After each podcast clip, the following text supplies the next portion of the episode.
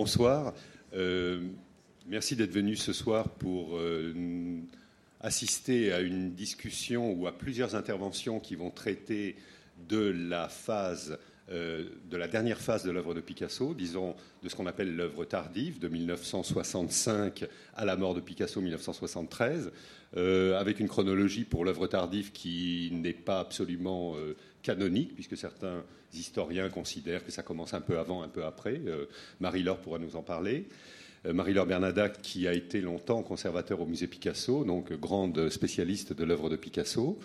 Euh, nous attendons encore Werner Spies, je vous le présenterai lorsqu'il arrivera. Il était aux dernières nouvelles coincé dans sa voiture, pas très loin au champ de Mars, et prisonnier d'une grève de conducteur Uber ou quelque chose comme ça. Donc il devrait arriver prochainement. Oui. Ah, c'est les taxis. D'accord. Et, donc, nous allons commencer avec l'intervention de Madame Gagnebin, qui est psychanalyste euh, et qui s'est penchée sur le cas, évidemment, euh, j'imagine, riche de signification pour elle, qui est celui du, Picasso tardif. Donc, on vous laisse commencer et dès que Werner Spies arrive, euh, on, vous le présentera et il suivra dans son intervention. Alors d'abord, je vous remercie beaucoup, euh, Didier Ottinger et également Émilie Bouvard et Elisabeth Grassi, de m'avoir invité aujourd'hui à ce débat qui pose la question suivante. Dès 1965 jusqu'à sa mort, Picasso était-il devenu euh, débile, voire sénile, ou, question que je ne traiterai qu'en filigrane, Picasso était-il au contraire un précurseur des courants qui ont suivi son décès? À ces deux questions, cher Didier Ottinger, hélas, je répondrai chaque fois non. Les dernières œuvres de Picasso sont du grand art, et cela pour trois raisons que j'aimerais très rapidement développer du point de vue de la psychanalyste que je suis psychanalyste que je suis avec mes patients, mais psychanalyste de l'art que je suis à l'Université de la Sorbonne, où je ne psychanalyse pas Picasso, mais les œuvres. Je lis les œuvres. Donc, euh, premier point de vue, à la différence de ce que Gertrude Stein appelle les suiveurs, l'œuvre de Picasso répond aux quatre causes aristotéliciennes de la création revue par la psychanalyse et synthétisée par moi. Quatre causes qui font d'une œuvre que cette œuvre est forte, solide. Je prendrai pour terrain d'exploration la pisseuse de 1965. Aristote définit quatre causes à, à toute œuvre créée. La première cause est ce qu'on appelle la cause dite matérielle, qui est ce en quoi une sculpture est faite. Cela peut être du marbre, de l'argile, de l'ivoire. La psychanalyse propose de considérer pour matériau d'une œuvre le capital pulsionnel de celle-ci et non de l'artiste, j'insiste, le capital pulsionnel de l'œuvre devenue une personne à part entière donc ayant son autonomie. Malraux allait non pas voir une œuvre au musée, mais bien la saluer. Or, on salue une personne. Pour Freud, il y a d'abord deux grands champs pulsionnels. les pulsions dites orales, donc tout ce qui sort d'une bouche, ce qui peut être aussi un discours, et les pulsions du bas du corps. Il rajoutera à ces deux groupes de pulsions plus tard des euh, pulsions qui deviendront progressivement, avec euh, l'éducation de l'enfant, euh, des pulsions également érotiques. En effet, par exemple, la pulsion scopique ou la pulsion de voir, pour l'enfant, c'est d'abord voir un, obstacle pour ne pas tomber dessus, ou voir euh, la cuillère qu'on lui tend. Plus tard, euh, lorsque la pulsion de voir où la pulsion scopique va s'érotiser, eh bien, ça donnera le voyeurisme. Donc ici, revenons à notre pisseuse, la pulsion est urétrale. Les liquides y sont nombreux, non seulement l'urine, mais la mer et le ciel chargé. La deuxième cause d'Aristote, c'est la cause dite formelle, c'est la plus importante. Elle est définie par Aristote comme l'essence de l'œuvre. Par exemple, l'artiste fait une sculpture ou une colonne ou un bas-relief. La psychanalyse propose de penser cette essence comme le capital bisexuel de l'œuvre. Le capital bisexuel est la capacité de fantasmer et non de vivre la psychosexualité de l'autre, qu'il soit du même sexe ou du sexe opposé. Ce qui revient à chercher dans l'œuvre d'art tous les liens, les liaisons, les échos, les rythmes, les rimes, les triangulations qui s'y jouent et qui intègrent de l'étranger ou de l'étrange dans l'œuvre elle-même. Ici, les tétons rouges appellent les ongles de pied vernis de rouge, mais aussi par leur rondeur, ils appellent les yeux, le nombril, les narines. Quant au jet d'urine blanche qui sort de la toison pubienne noire, il fait écho au profil blanc ondulé du visage qui s'enlève sur une masse de cheveux noirs. De même, la rotule noire du genou droit rime avec le jarret noir du genou gauche, et les plis du vêtement blanc, soulevés pour permettre la miction, s'accordent avec les veinures noir-vert du sac à main de la femme. Quant à l'ourlet blanc des vaguelettes, il correspond aux fleurs blanches du diadème qui maintient la coiffure. Cette cause euh, bisexuelle cette cause formelle, ce capital bisexuel, est à son sommet, à son acmé, dans euh, la série des eaux fortes érotiques de 68-69, qui, lorsqu'elles ont été montrées, ont fait scandale et que Werner Spies, si je l'ai bien compris, car je l'ai lu en allemand, euh, dit d'elle qu'elle sauve d'une certaine manière l'œuvre tardive de Picasso, tant le trait y est subtil, presque ingresque, sauf qu'il y trace des accouplements d'où une certaine férocité se fait, une fois encore, à mes yeux, révélante. Werner Spies, formidable, je parle de vous au moment où vous arrivez. Donc, Werner Spies, vous interprétez la frénésie des dernières années comme une lutte contre le temps toujours mortifère, là où la psychanalyse situe la cuidité, l'essence même de chaque œuvre, voyant dans l'érotisme le stimulant cardinal de toute création. Cette pisseuse abonde donc en rimes plastiques, je viens d'en parler, et a donc une cause formelle très développée. Venons-en à la troisième cause aristotélicienne, la cause dite finale. Pour Aristote, elle spécifie l'œuvre faite pour être admirée. Une sculpture, par exemple, pourrait être un Dionysos dansant avec des pampres sur la tête, et non un Dionysos suçant voluptueusement le nectar d'une grappe de raisin. Cette spécification a pour nom en psychanalyse le renoncement à la toute-puissance. On ne peut pas tout faire. L'acceptation donc d'une finitude humaine que d'aucuns nommeraient castration, c'est-à-dire la nécessité en art de savoir faire des choix. Revenons à notre pisseuse. Dans cette œuvre, pas un trait de trop ou qui viendrait à manquer. L'économie des couleurs est telle que le sac vert noir appelle la mer et le ciel et est placé très précisément sur la ligne d'horizon qui scinde la toile en son juste milieu ou, si vous préférez, qui harmonise le haut avec le bas.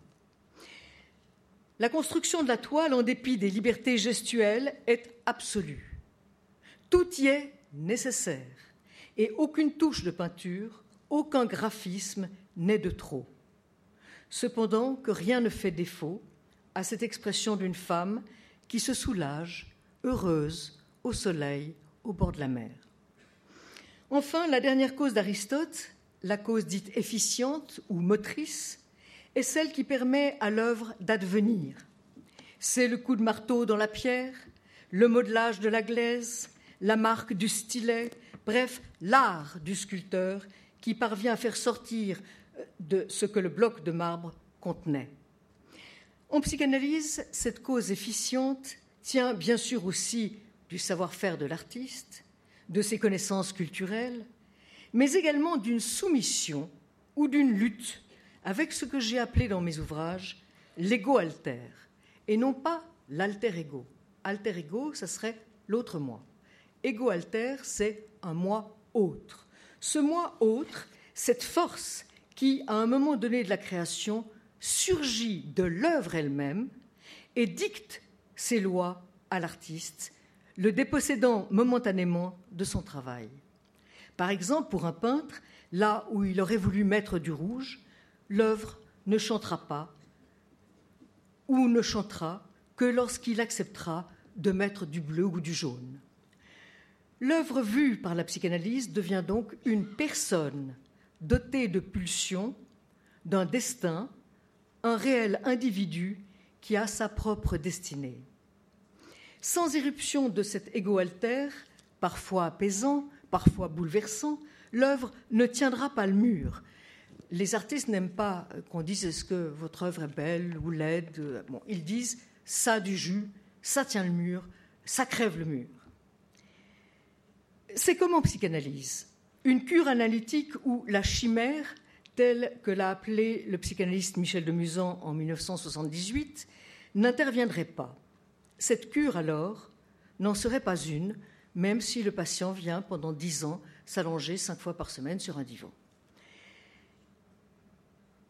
La cure ne se prêterait pas chez les deux protagonistes à l'identification primaire, c'est-à-dire l'identification à la mère des tout débuts, au Nebenmensch, à l'entourage, et resterait intolérante face aux expériences de dépersonnalisation. Identification primaire et régression propre à engendrer des dépersonnalisations, telles sont les exigences de l'ego alter. Ces quatre causes de la création conçues par Aristote et revues par la psychanalyse sont repérables dans toutes les œuvres de Picasso, et a fortiori dans les œuvres des années tardives. Et elle consacre ces tableaux comme des œuvres somptueuses.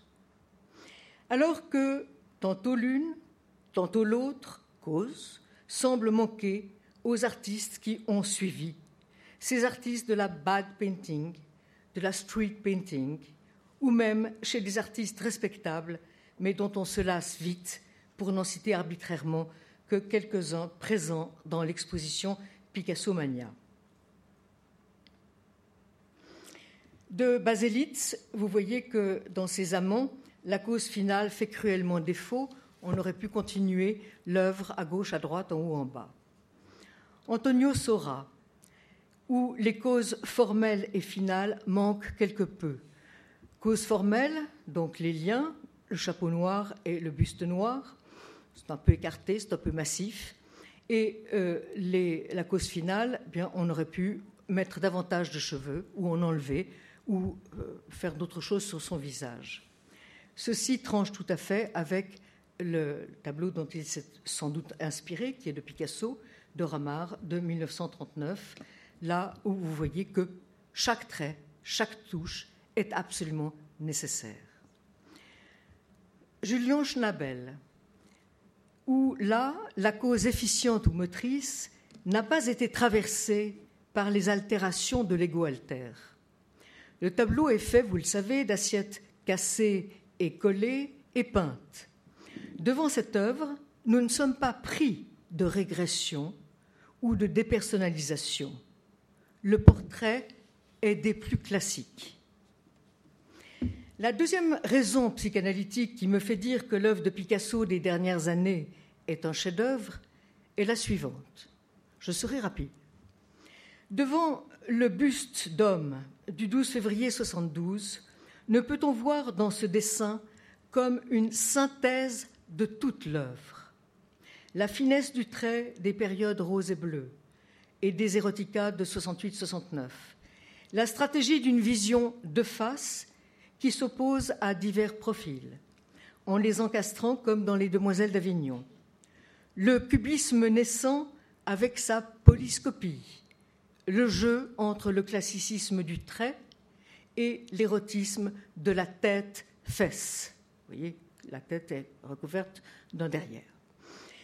De même, Hommes et femmes du 12 juillet 1971. Et encore, confronté aux musiciens à la guitare en 72, la synthèse de divers moments dans le parcours de Picasso apparaît.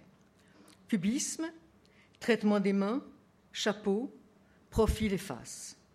Enfin, avec le baigneur en 71, la synthèse de l'œuvre est bien là. Très fin de la période rose, face-profil simultanément, et les déformations des femmes des années 1938, qui, cette fois, s'appliquent à un baigneur dont les jambes, qui, rappelons-le, sont les principaux propulseurs de la nage, et qui surgissent ici immenses. Picasso désarticule une fois de plus pour intensifier l'action. La destructivité du classicisme est chez lui un moyen de la libido pour recréer de l'inédit, du non-vu, du désir.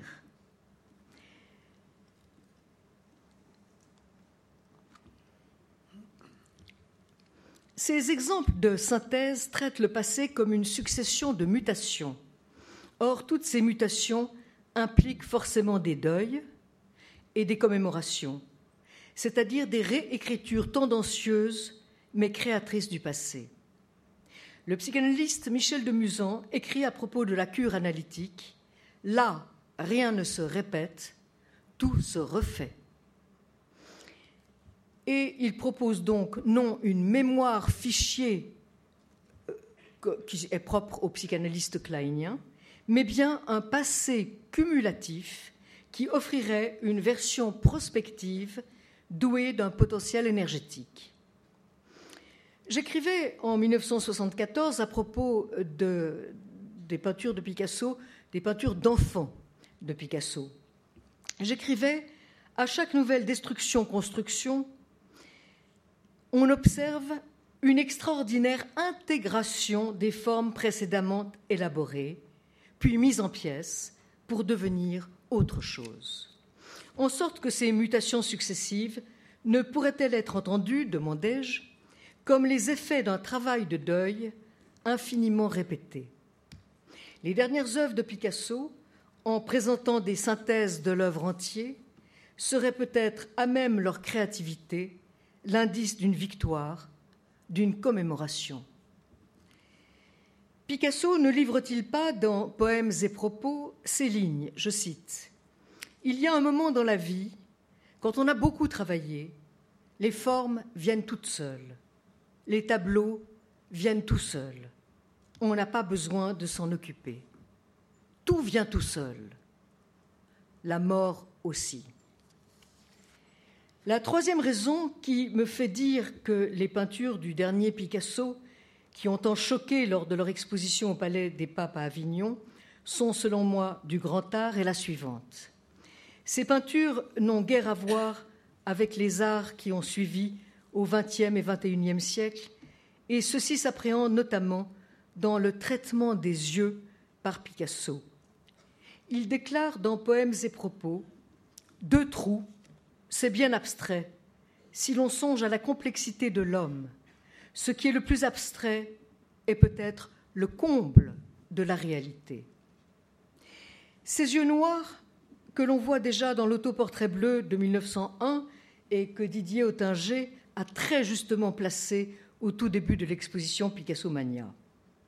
Ces yeux noirs qui sont ceux des enfants peints par Picasso, ses enfants à lui, Paolo, Maya, Claude, Paloma, Ici, vous avez Claude écrivant en 1951. ce sont des yeux mélancoliques. En revanche, les yeux noirs des années 68 à 72 qui nous regardent exigent qu'on plonge en eux. Ces yeux noirs sont d'une autre facture. À la mélancolie succède comme une absence intime. Puis, petit à petit, ils apparaissent comme des trous noirs, ainsi qu'on parle des étoiles mortes. Ils avalent et boivent notre regard de spectateur. Ainsi en va-t-il donc de ce buste d'homme écrivant que vous avez sous les yeux, du 7 juillet 71, de l'homme assis à l'épée et à la fleur, 27 septembre 69, du baiser, 26 octobre 1969, de l'homme assis, 1971, de la tête d'homme au chapeau de paille, 1971, de la tête d'homme toujours 1971, qui a servi d'affiche à l'exposition du Palais des Papes à Avignon, de Femmes assises sur un banc en 70, de L'enfant à l'appel 71, du Nu couché 1967, où les doigts de pied sont autant Dieu et où le raccourci du torse, comme dans le Christ de Mantegna, est frappant. Enfin, la tête de 1972, où l'on peut se demander si elle n'est pas composée d'une face d'homme et d'une face de femme, attestant encore d'une forte bisexualité.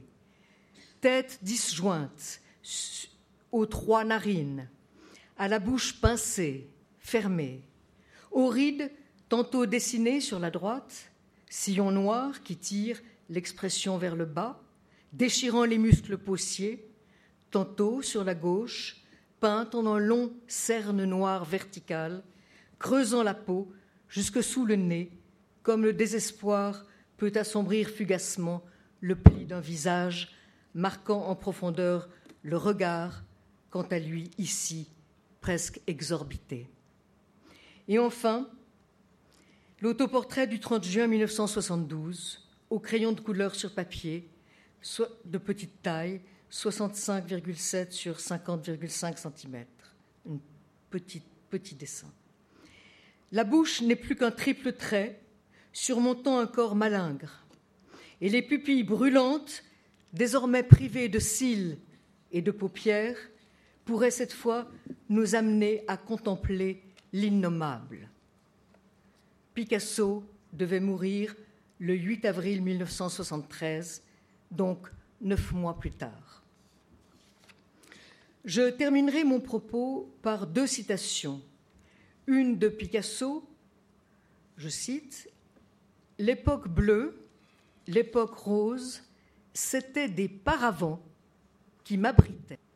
À la lumière de cette déclaration, la dernière période de Picasso, qui a soulevé colère et mépris, pourrait être mue par ce que l'on nomme en psychanalyse le retour du refoulé. Picasso ne révèle-t-il pas, dans une conversation rapportée par Françoise Gillot et Leigh Carrington, je cite, Je suis comme un fleuve qui continue à couler, roulant avec lui les arbres déracinés par le courant, les chiens crevés, les déchets de toutes sortes et les miasmes qui y prolifèrent. J'entraîne tout cela et je continue. On voit à quel point le pulsionnel appartient chez lui au registre anal, registre qui appelle charnier, mort et décomposition. Registre anal si difficile à percevoir dans les périodes antérieures, la bleue, la rose, le cubisme, synthétique, analytique, synthétique, tant le contre-investissement, l'aspect défensif y est fortement rendu pour faire passer euh, cette analité. Il y a des défenses que Picasso utilise, son trait extrêmement fin, euh, mais que l'on pourrait tout à fait retrouver.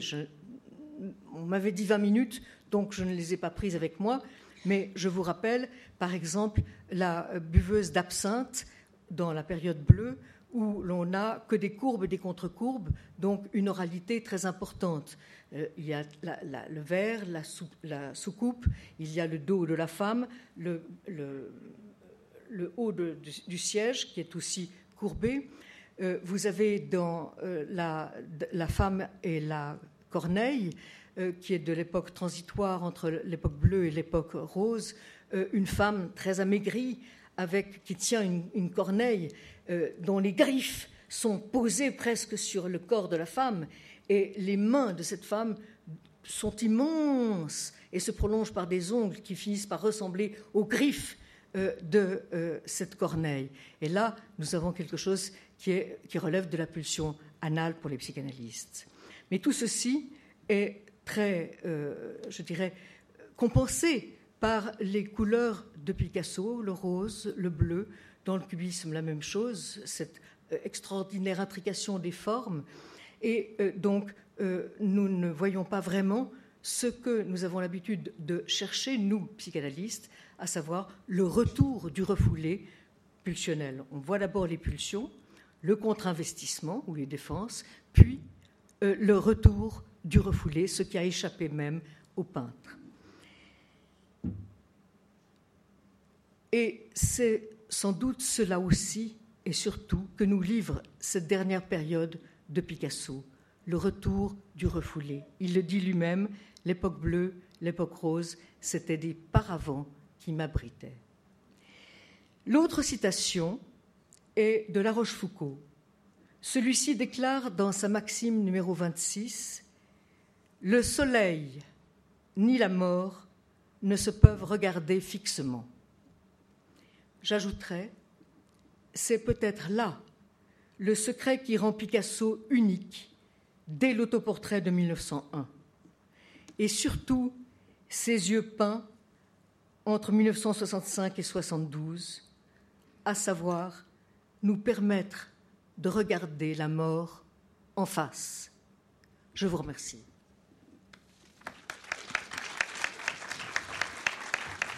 Merci pour votre pour votre lecture de l'œuvre de Picasso.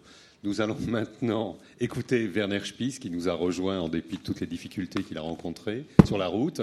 Euh, Werner Spies connaît très très bien l'œuvre de, Mougin, qui est la, période, la dernière période de l'œuvre de Picasso. Il a été commissaire d'une exposition sur les dernières années de Picasso au musée de Düsseldorf. Entre autres, je ne vais pas décliner tous les, titres et les, honneurs dont, Werner a été euh, porteur pendant ces années d'activité euh, récentes. mais avant euh, de, répondre à certaines de vos, de vos interprétations, parce que c'est vrai que cette histoire d'une œuvre de Picasso qui serait caractérisée par le caractère synthétique de chacune des œuvres finales ne euh, correspond pas tout à fait à l'idée que je me fais du Picasso tardif et d'une Picasso d'une façon générale. On en parlera tout à l'heure, mais d'abord nous allons écouter euh, Werner Spies. Est-ce que ça marche? Oui, oui, très bien. Vous m'entendez? Bonsoir.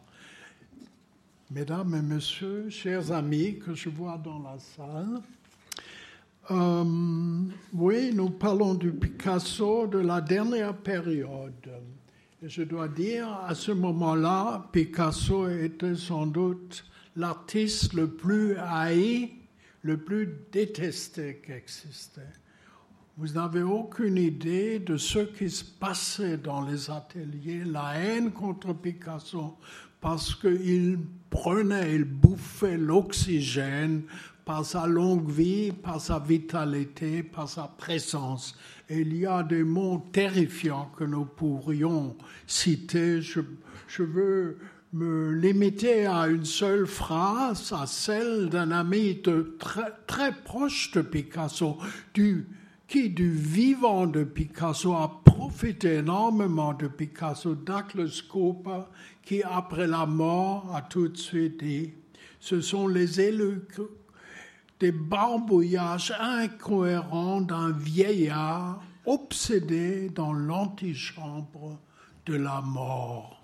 C'est ça qu'il a dit sur la grande exposition d'Avignon qui, à l'époque, il faut le dire, n'était pas compris par beaucoup de gens. J'étais là-bas avec Kahnweiler et à part Kahnweiler et encore quelques collectionneurs et hommes de musée et amateurs, c'était plutôt la stupéfaction de regarder Picasso. Voilà, dans sa retraite de Mougins, Picasso est obsédé par le temps qui passe.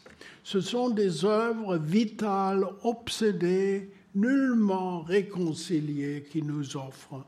Partout, il y a des doigts, des orteils, des lèvres, des organes sexuels, tout cela simplifié comme des rimes qu'il combine infiniment comme une conquête avide du partenaire de ceux qui l'entourent. Là aussi, on comprendra mieux avec le recul que Picasso en cela est en réalité tout à fait de son époque. Pensons dans ce contexte du dernier Picasso à Beckett et à ses personnages de fin de partie. C'est sans doute l'équivalent le plus évident que nous pouvons voir aujourd'hui.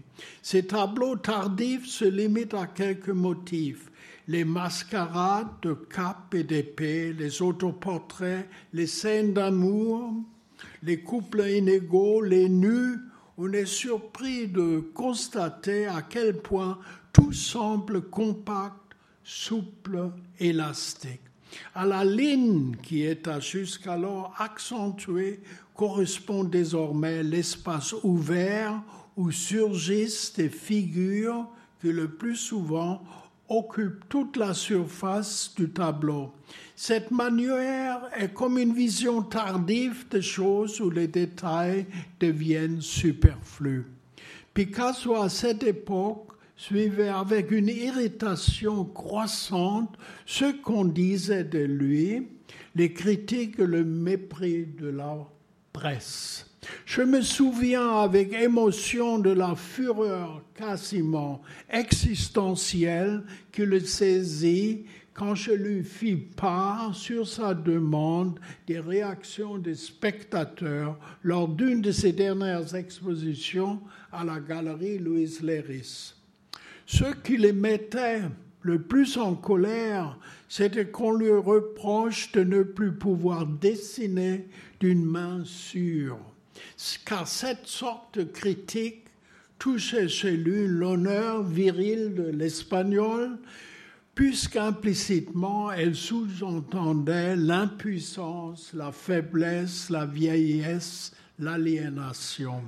Alors ce jour-là encore, sa réponse fut à l'image de tout ce qu'il y était depuis toujours. Il ne discutait pas, il n'argumenta pas avec des mots, mais prit un crayon et une grande feuille de papier blanc devant lui sur la table, se mit d'un très rapide, absolument souverain, sans lever le crayon, à dessiner sur le papier un cercle parfait. Cette démonstration m'incita à réviser de fond en comble les arguments et le choix du vocabulaire susceptible de rendre compte de cette œuvre tardive. En aucun cas, le ressort de cette production, de ces tableaux qui manifestaient une telle expressivité, ne pouvait être la déchéance physique ni relever d'une incapacité. Tout cela, au contraire, exigeait qu'on s'interroge sur une volonté d'un autre ordre et notamment sur ceux qui distinguent alors la peinture du dessin-gravure. Ces dernières années manifestent en effet une séparation spectaculaire entre le peintre et le dessinateur. Ce qu'on a pu dans les tableaux d'Avignon qualifier d'expressionnistes, ce dont se réclameront ceux qu'on appelle les nouveaux fauves où la peinture néo-expressionniste ne constituait qu'une facette dans cette œuvre de la fin de sa vie, la facette du peintre. Et cette facette-là entrait presque toujours en contradiction avec ce que l'autre Picasso, celui qui dessinait, jetait sur le papier. Nous nous joindrons pas à la critique et aux marchands qui prétendent voir dans ces peintures tardives une actualité, notamment destinée à légitimer la, la manière expressive d'une certaine scène artistique. Cette actualité de Picasso n'est que d'apparence. C'est une vision fallacieuse de l'œuvre. Le batch painting, la peinture sauvage, imite les procédés stylistiques de Picasso, mais n'en atteignent pas l'expressivité et le contenu. Ce qu'on ne voit pas et ce qui est crucial, que c'est qu'à côté de ce Picasso sauvage, il a toujours eu même dans les toutes dernières années, un Picasso de la précision qui, dans ce dessin, continuait à mettre en œuvre son métier et sa mémoire. Il est donc logique que l'œuvre tardive relève chez lui d'une attitude fondamentale et remonte très loin dans sa jeunesse. Rappelons que depuis le début, ou au moins depuis 1914, il y a chez Picasso cette dialectique.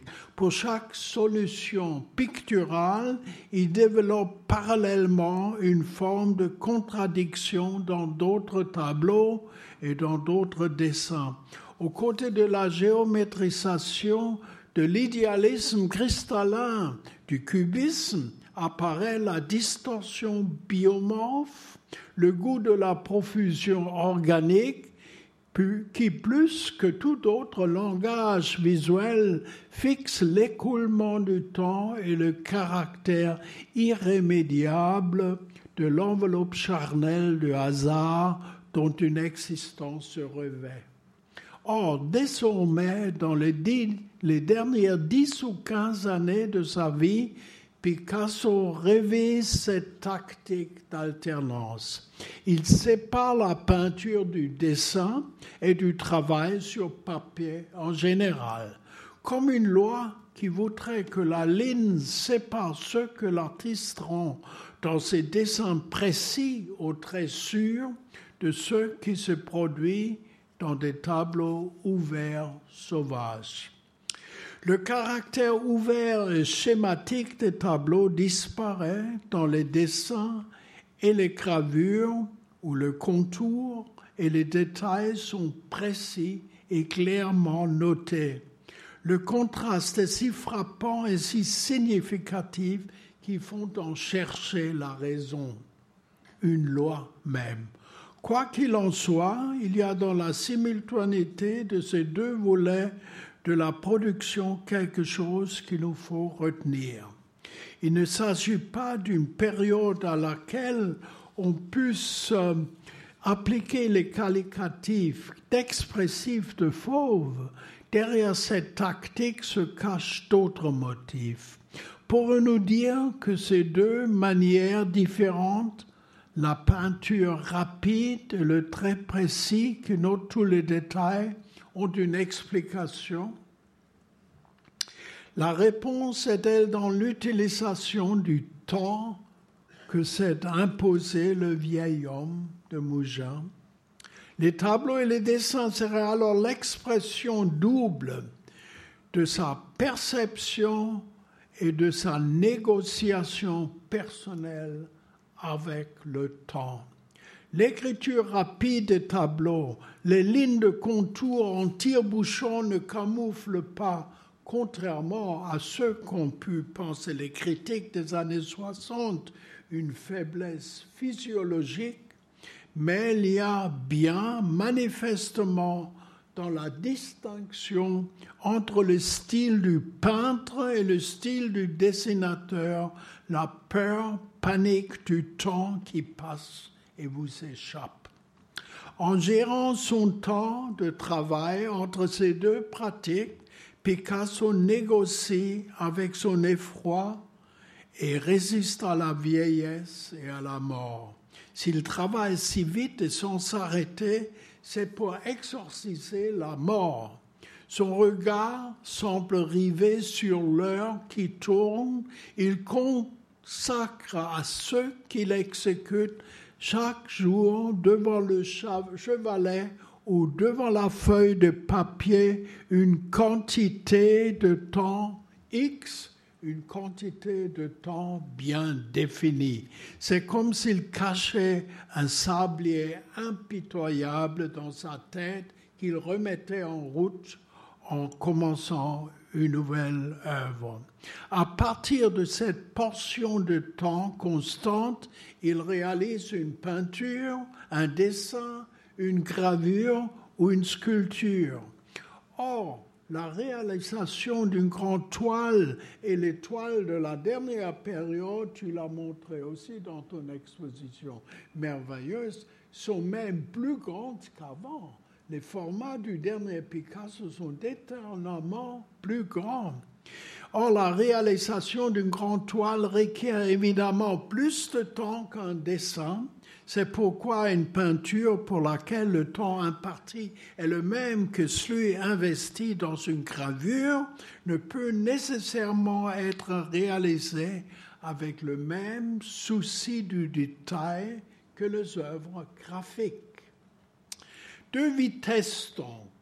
D'une part, l'attaque frontale d'une surface à peindre, le tableau elliptique moucheté comme à l'épée, la peinture accrue sur la toile et d'autre part un entrelacement de lianes évoluant de la périphérie jusqu'au centre de la feuille. Accélération, mouvement, exaltation, tout cela nous rappelle la rencontre de Picasso avec les surréalistes. Cette rencontre n'aura pas seulement marqué l'entourage de Breton, pour Picasso lui-même, elle sera fondamentale. La rencontre avec les concepts surréalistes, avec l'idée de surprise qu'avait forgé Apollinaire, ainsi qu'avec la dynamique de la beauté convulsive, devient au milieu des années 20 une dimension centrale du travail de Picasso. D'un seul coup, il n'y a plus seulement un langage visuel animé, mais aussi le rendu du mouvement. C'est d'autant plus frappant qu'auparavant, l'œuvre privilégiait largement le sujet statique et inaminé. Retenons donc le toile de Mougin, semble être, semble être le fruit d'un dépassement de vitesse avec un motif apposé au pinceau, d'un trait rapide, sans privilégier aucune partie de la composition, dans la vitesse le raccourci, Picasso développe une sorte de langage hiéroglyphique qui formule le sujet en abrégé. Dans les fa presto laconiques qu'il exécute, de larges parties du tableau ne sont pas remplies reste blanche. Jamais sa peinture n'a fait s'exprimer avec une telle force la toile claire non préparée. Les formes semblent se diluer, les aplats de couleurs se heurtent irrégulièrement, se superposent.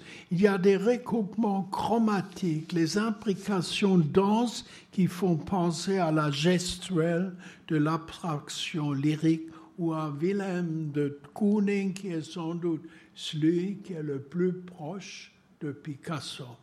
Et pourtant, chacun de ces tableaux est bien incontestablement un Picasso. La gamme chromatique de ces années-là est également neuve et spécifique. On ne la retrouve à aucun autre moment de l'œuvre. Peu de couleurs, souvent criardes, qui frappent, des tons de rose, un vert clair, du jaune, safran, et de fait, dans les 200 tableaux accrochés à Avignon, selon un ordre chronologique, la cohérence reposait tout entière sur la couleur. Sur une partie du mur, c'était les tons d'orange qui dominaient. Sur un autre, un bleu particulier. D'ailleurs, ailleurs, un rouge.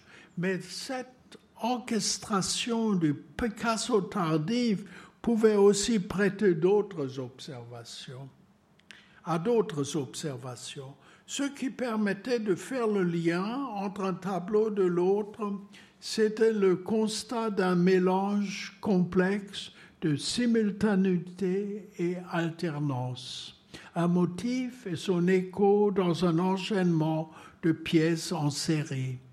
Cette exaltation du motif dans plusieurs œuvres successives, par exemple le même motif en plus grand où certaines parties travaillaient d'une manière de plus en plus compliquée, coexistaient avec son contraire, quand pour un détail, Picasso avait négligé de travailler le reste du tableau. Dans le premier et le dernier tiers de cette exposition, surtout, on était frappé par l'extraordinaire place qu'occupaient les doigts et les orteils. Certains tableaux semblaient même n'avoir été peints qu'autour de ce motif. Les doigts et les orteils fonctionnent comme des abréviations picturales, schématiques, écartées. Ils servent de repère pour le spectateur en formant une sorte de système de coordonnées dans lequel s'inscrivent les déformations du corps. C'est d'ailleurs pourquoi les gros plans jouent un rôle si important. La stratégie qui consiste à réduire le temps consacré à la peinture, Picasso l'a déjà mise en œuvre au cours de sa vie, et ce chaque fois qu'il lui faut employer les techniques, des techniques plus lentes, plus lourdes, c'est ce qui illustre l'exemplairement l'évolution de son travail plastique de la sculpture. Il privilégie dans ce domaine, dès le début, des techniques expéditives. Il y a chez lui très peu de sculptures taillées dans le bois ou dans la pierre. Presque tout a été modelé ou monté à partir de différentes formes préexistantes. L'assemblage est une des innovations les plus importantes qu'il ait mises en œuvre dans le domaine plastique. Dans ces dernières sculptures aussi, le temps est partout présent. C'est en particulier le cas pour le buste qu'il a réalisé de Jacqueline en tôle, où il saisit une expression pour l'annuler aussitôt le changement permanent de point de vue remet, en cause la simple psychologie du visage. Dans ce constant d'instabilité permanente, il y a encore une fois la manière dont Picasso traite des sujets psychologiques, l'impossibilité d'appréhender et de saisir un visage de juger un homme. Si cette instabilité a quelque chose de dramatique, on y lit aussi la grande loi de son art, sa variabilité, le refus de l'expression figée. Le sentiment d'incertitude est poussé jusqu'à la symbolisation d'une inquiétante étrangeté physique et psychique. Le tôle lui permet de décliner des variations pour un même motif. Pour ce faire, il fabrique des maquettes de papier ou de carton à partir desquelles un artisan découpe les tôles. Il peut donc déléguer son travail. Picasso dessine ses sculptures au ciseau et les fait ensuite exécuter en tôle à l'échelle, sans, doute, sans donc devoir attendre le travail du fondeur. Les modèles de sculptures peintes sont quasiment réalisés en temps réel. Grâce à un tel partage du travail, Picasso peintre pouvait donc souvent réagir le même jour au travail de Picasso sculpture. Sculpture, c'est aussi la raison pourquoi Picasso a exécuté à Mougins dans les 800 gravures de taille 12 grâce à Pierre Cromlin et son frère parce qu'il pouvait voir le résultat tout de suite. Tout, tout de suite, c'était la grande chose qu'exigeait Picasso. Il ne voulait plus attendre, il ne voulait plus envoyer le papier lithographique à Paris chez Bourlet pour l'eau, pour avoir un tirage. Il voulait, pour un motif qu'il avait réalisé le matin chez le Cromlin, avoir le tirage dans l'après-midi. Il y a parmi les sculptures des dernières années une seule grande pièce modelée le personnage de 1958. Serait-elle l'exception Serait cela l'ouvrage qui irait à l'encontre de la loi de, du raccourcissement du temps de travail Observons-la plus précisément. Elle n'a pas été réalisée, il est vrai, comme les œuvres de tôle pliées selon ce nouveau procédé qui permettait à Picasso de produire une sculpture en peu de temps. Pourtant, on peut évoquer même ici la règle à laquelle obéit le peintre des tableaux ultimes. Le temps investi est limité. Tout parle de cela dans cette sculpture. Quand on se tient devant elle, on a l'impression que le travail a été dirigé à distance par l'artiste. La houle dramatique des gibbosités qui la recouvrent fait penser à je ne sais quelle frénésie, à une crise de fureur, à une action rapide, comme si Picasso s'était livré à une attaque à l'argile sur la structure qui devait servir de base à sa sculpture. On peut facilement se représenter la chose comme une sorte de bataille de boules de neige. Seulement, Picasso ne jette pas de la neige, mais de l'argile. Picasso est le temps, d'un côté, une folle vitesse qui n'est pas loin de celle d'un Pollock, de l'autre côté, la lenteur et la précision du dessin qui le rapproche d'encre et de grands maîtres du dessin. Le temps qui reste à l'artiste quand il travaille sur le format plus petit, plus concentré du dessin par rapport au tableau, il le métamorphose en un souci minutieux, pointilleux du détail, le contraire de la spontanéité. La technique le montre. Les sujets aussi sont dictés par le rythme du temps et une fois encore, la comparaison entre les dessins et les tableaux est lumineuse.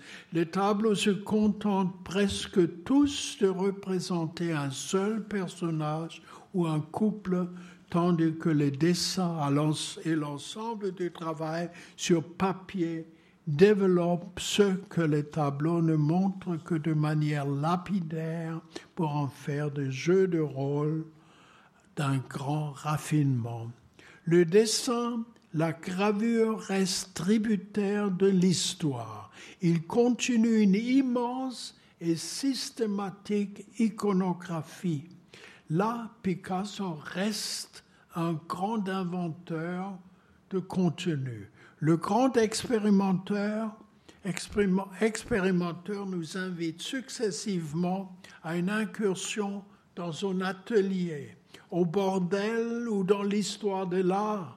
Dur en grand ingre, Degas reste le défi pour le dessinateur dans ses derniers dessins et gravures, le réseau précis des lignes est poussé jusqu'à faire naître un véritable plaisir du métier, complémentaire des libertés et subjectivisme que nous offre la peinture. L'œuvre tardive de Picot a suscité, vous le savez de son vivant, je le répète, le plus grand étonnement, la colère, et les critiques le plus sévère. Les réactions ne viennent pas seulement du fait que le sujet et le style choquaient ou n'intéressaient plus ses contemporains, mais aussi de cette façon de peindre grossière, approximative, qui aux yeux de ses détracteurs camouflait en réalité le fait que l'artiste avait perdu sa virtuosité, la sûreté du trait qui le caractérisait autrefois. N'oublions pas que dans les années qui précèdent la mort de Picasso, sa production ne s'inscrit plus dans le paysage artistique. Le débat esthétique était alors presque exclusivement occupé, et encore aujourd'hui, par les catégories élaborées par Marcel Duchamp. C'est pourquoi il était le bon ton de considérer l'œuvre de Picasso comme historiquement achevée. Picasso avait cessé d'être indispensable, pensait Clément Greenberg, un des porte-paroles de la fraude contre l'artiste en 66. Cependant, ces reproches ne faisaient que répéter ceux qu'avant dû à subir d'autres œuvres tardives avant la sienne. Qu'on se souvienne par exemple du jugement de Vasari sur Titian. Il aurait mieux fait de ne peindre les dernières années que pour passer le temps sans risquer par une œuvre moins forte d'amoindrir sa renommée des meilleures années quand ses forces déclinantes ne lui permettaient plus que de peindre des choses imparfaites. Face à de telles positions, on peut avancer un mot de Nietzsche, se posant un défenseur du vieux Goethe en but au même genre d'attaque.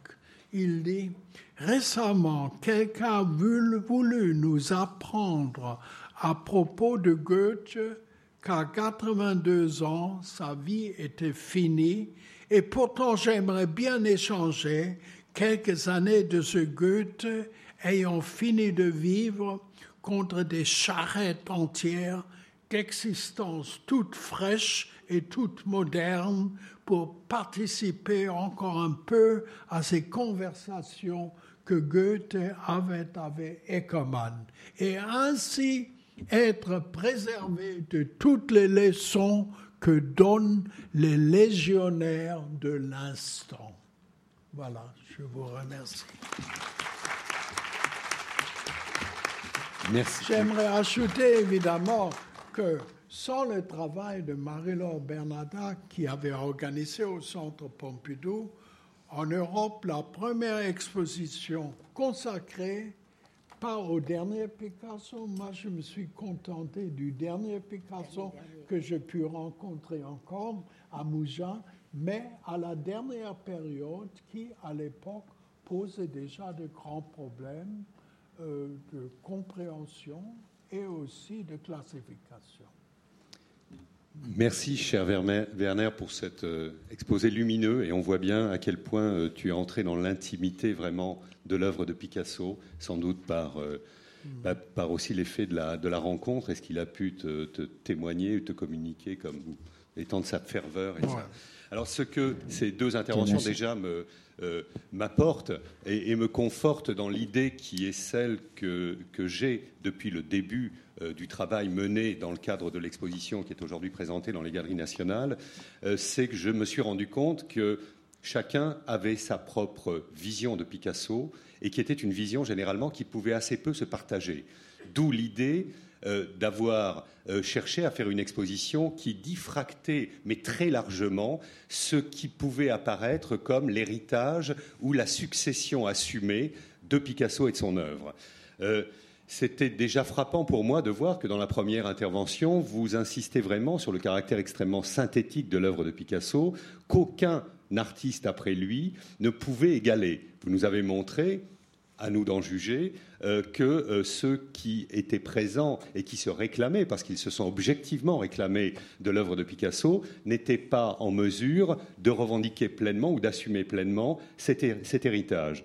ce que Werner nous a montré, c'est quelque chose que j'avais déjà lu également euh, euh, sous la plume d'un artiste, un des rares, très rares artistes contemporains qui ait admiré l'œuvre de Picasso en 70 à Avignon, c'était David Hockney, et qui commente, puisqu'il faisait la visite avec euh, Douglas Cooper précisément, et il était indigné par la, la réaction de Douglas Cooper, et il écrit un peu plus tard que lui, ce qu'il avait frappé, c'est ce que Werner a remarqué, et c'est bien, c'est-à-dire l'extrême, extraordinaire maîtrise de Picasso, dont chaque coup de pinceau était exactement à sa place.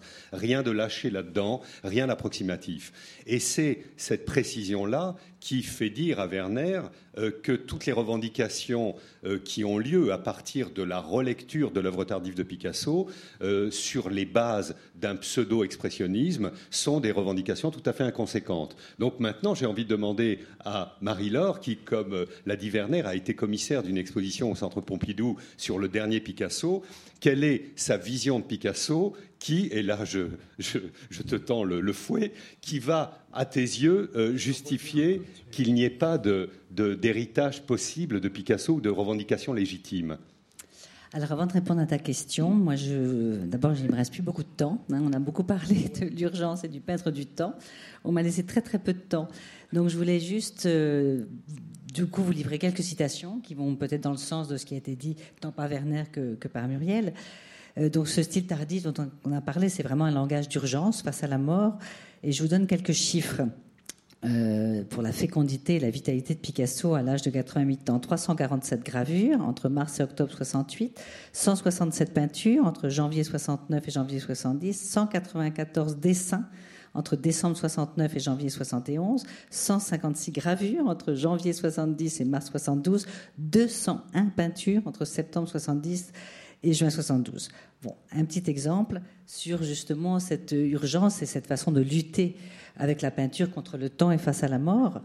Cette très belle citation d'Octavio Paz. La vitesse, dira Octavio Paz, lui permet d'être à deux endroits à la fois, d'appartenir à tous les siècles sans lâcher le lieu et l'instant présent. Il n'est pas le peintre du mouvement dans la peinture, il est plutôt le mouvement devenu peinture. Il peint par nécessité urgente et surtout ce qu'il peint, c'est l'urgence. Il est le peintre du temps. Donc je trouve que cette citation, euh, elle est bien dans, dans ce qu'on a évoqué. J'avais deux, trois choses aussi que je voulais dire euh, sur cette dernière période, avant de revenir à ta question et à l'héritage peut-être. Euh, José Bergamine a divisé l'œuvre de Picasso en trois étapes. Le repliement, le cubisme, la fureur, l'époque de Guernica, et l'extase pour la dernière période. Je pense que ça correspond aussi aux trois âges de la vie, hein, d'une certaine façon. Et c'est bien d'extase qu'il s'agit dans cette œuvre de Picasso, où il affirme plus que jamais la dimension érotique de la vie, dans l'amour comme dans l'art, et il peint avec une furia jamais vue. Euh, donc cette extase, on peut bien sûr la mettre face à l'état de grâce auquel arrive Matisse, euh, et bon, deux peintres très différents, et l'impact que cette peinture donc de la dernière période a eu sur la jeune génération des années 90. On a parlé en effet de l'impossibilité en 70 et 73 de voir ces tableaux. Je dois reconnaître que étant plus jeune que Werner, j'ai aussi vu en 70, où il est à l'Expo d'Avignon. Et euh, étant en plein formalisme, abstraction, etc., j'ai été extrêmement choquée, mais tellement choquée que j'ai trouvé ça on ne pouvait pas rester indifférent. On, avait la peinture pleine de bruit, de fureur, on recevait ses baisers, ses mousquetaires. Enfin, c'était vraiment un choc qu'on rejetait parce qu'on ne pouvait absolument pas, en effet, voir la façon dont c'était peint. C'était pas tellement les sujets, les couples, les baisers, l'érotisme. Euh, c'était la façon de peindre qui a énormément choqué. Et pourtant, Picasso, donc aussi, j'ai une dernière euh, citation sur cette peinture, pour cette vraie peinture qui nous donne la fin de sa vie. Euh, comme s'il avait évité l'éternelle question de la fin de la peinture, une peinture qui, avec lui, n'en finit pas de mourir. Qu'est-ce qu'elle fera, dit-il, la peinture, quand je ne serai plus là? Il faudra bien qu'elle me passe sur le corps. Elle ne pourra pas passer à côté.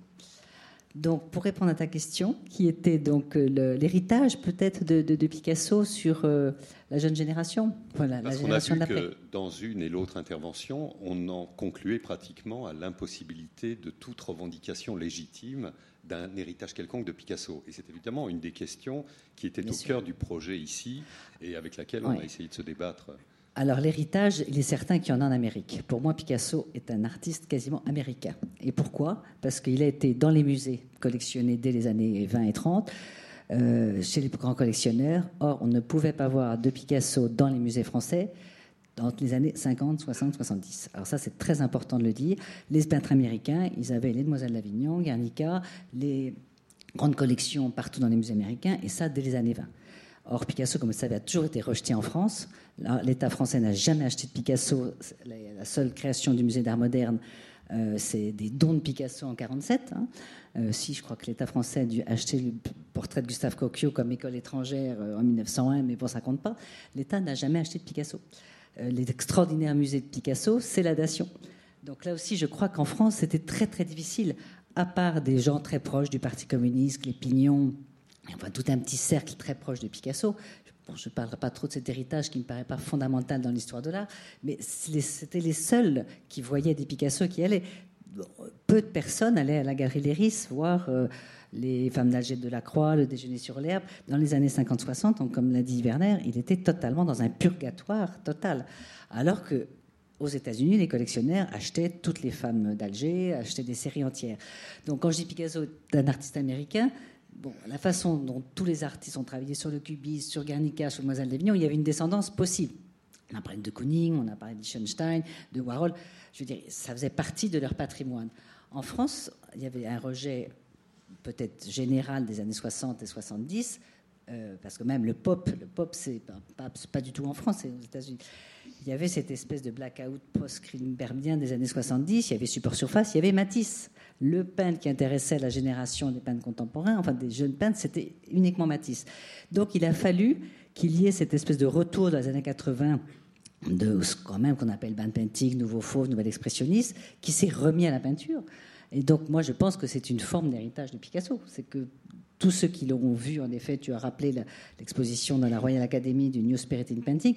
Qu'est-ce qui s'est passé? C'est vrai qu'il y a eu une coïncidence entre la façon dont en 79-80 on a remontré les derniers Picasso et l'apparition de cette peinture bâclée, libérée, euh, bon, pour aller vite, néo-expressionniste, avec un, espèce de mal fini alors là aussi, il y a une expression que je trouve très belle de. Excusez-moi d'aller vite, mais on m'a laissé trois minutes. Hein.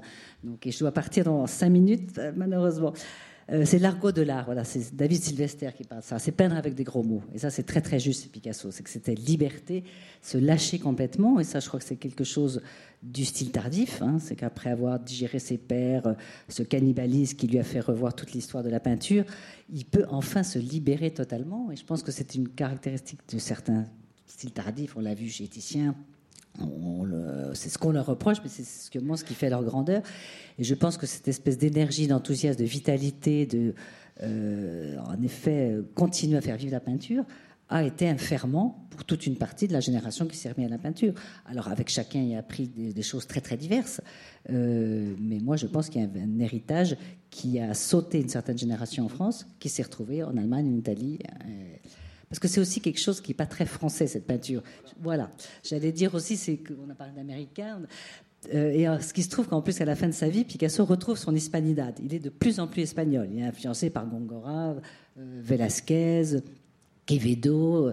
Euh, il se déguise d'ailleurs tout le temps de façon en terreau, en mousquetaire. C'est le siècle d'or. C'est un baroque extraordinaire. Et la France n'a pas tellement cette tendance baroque. Donc voilà, pour répondre à ta question rapidement. Merci.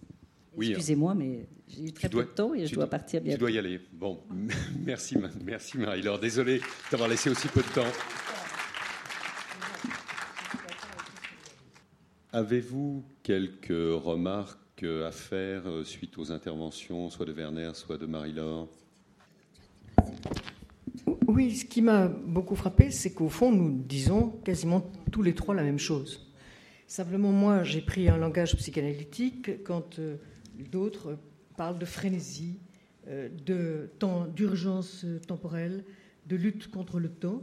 Euh, j'ai parlé de euh, pouvoir voir la mort en face et j'ai parlé du retour du refoulé. Et ça, le retour du refoulé, c'est exactement ce que vous dites d'une façon ou d'une autre en utilisant un vocabulaire plus quotidien bâclée, peinture bâclée, peinture euh, libérée, etc. Alors que euh, j'essayais de montrer au contraire qu'il y avait je suis d'accord que cette peinture, elle est libérée, elle n'est pas bâclée, mais qu'il y avait un retour de refoulé et euh, que ceci euh, pouvait donner une cohérence à toute l'œuvre de Picasso et euh, que, que, je retiens. De la même manière, lorsque Werner Spies parle de cette alternance euh, entre le dessin d'un côté et la peinture violente, lorsque euh, je parle de la synthèse, en quelque sorte, de ces différents moments, je crois que nous nous retrouvons tout à fait, mais simplement notre langage est différent. Il y a le langage de l'historien d'art. Une synthèse, une coexistence. Une coexistence, oui, mais euh, ce que j'ai essayé, pardon, c'est là.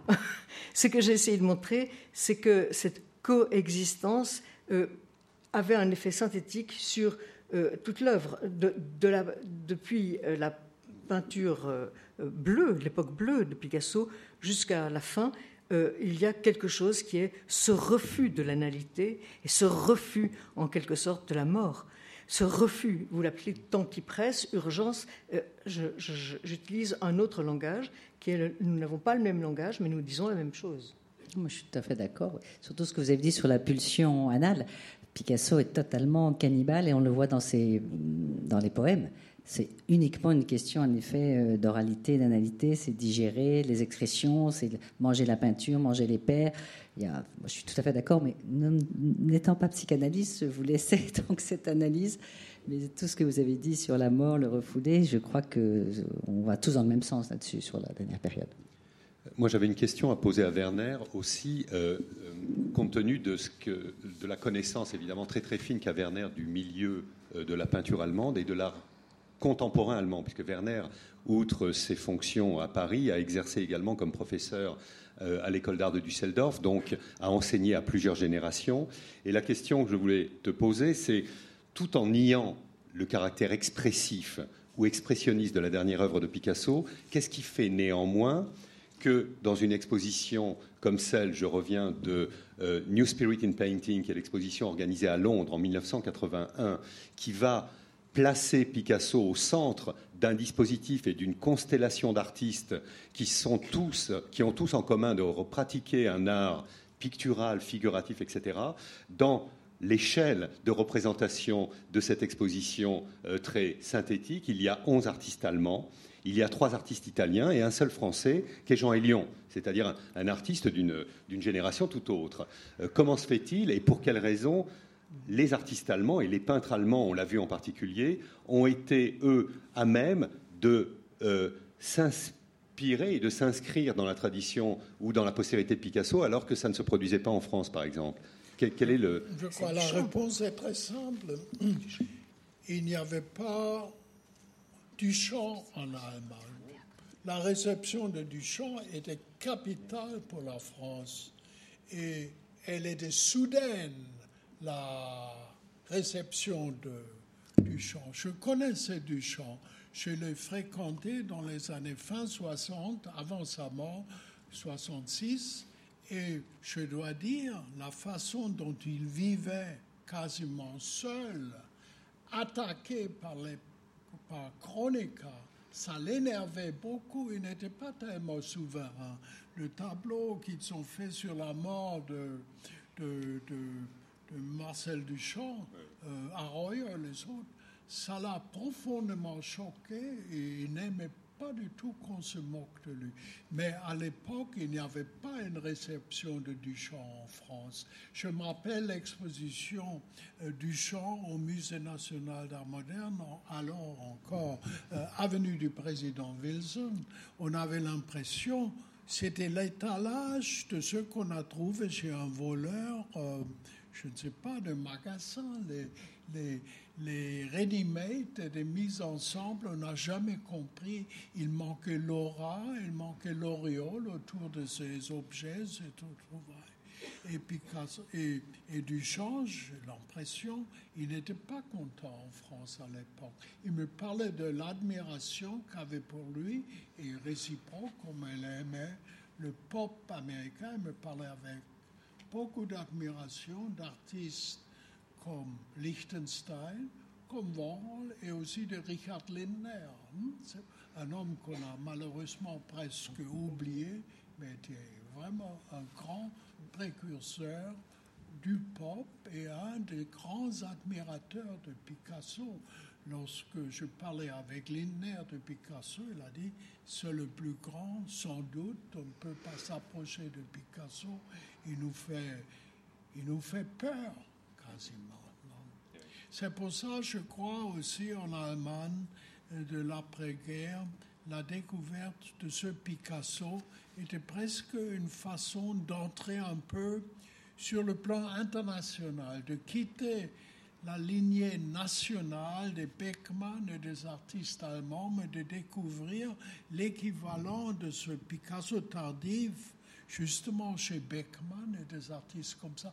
Et moi, je trouve Beckmann manque malheureusement dans cette exposition. Oui, parce que la séquence chronologique retenue, je l'ai toujours dit, est 60, euh, disons aujourd'hui, et en fait 60-85 en gros. Ah oui, alors j'ai pas lu ça. Oui, oui. Merci d'être venu et bonne soirée. Je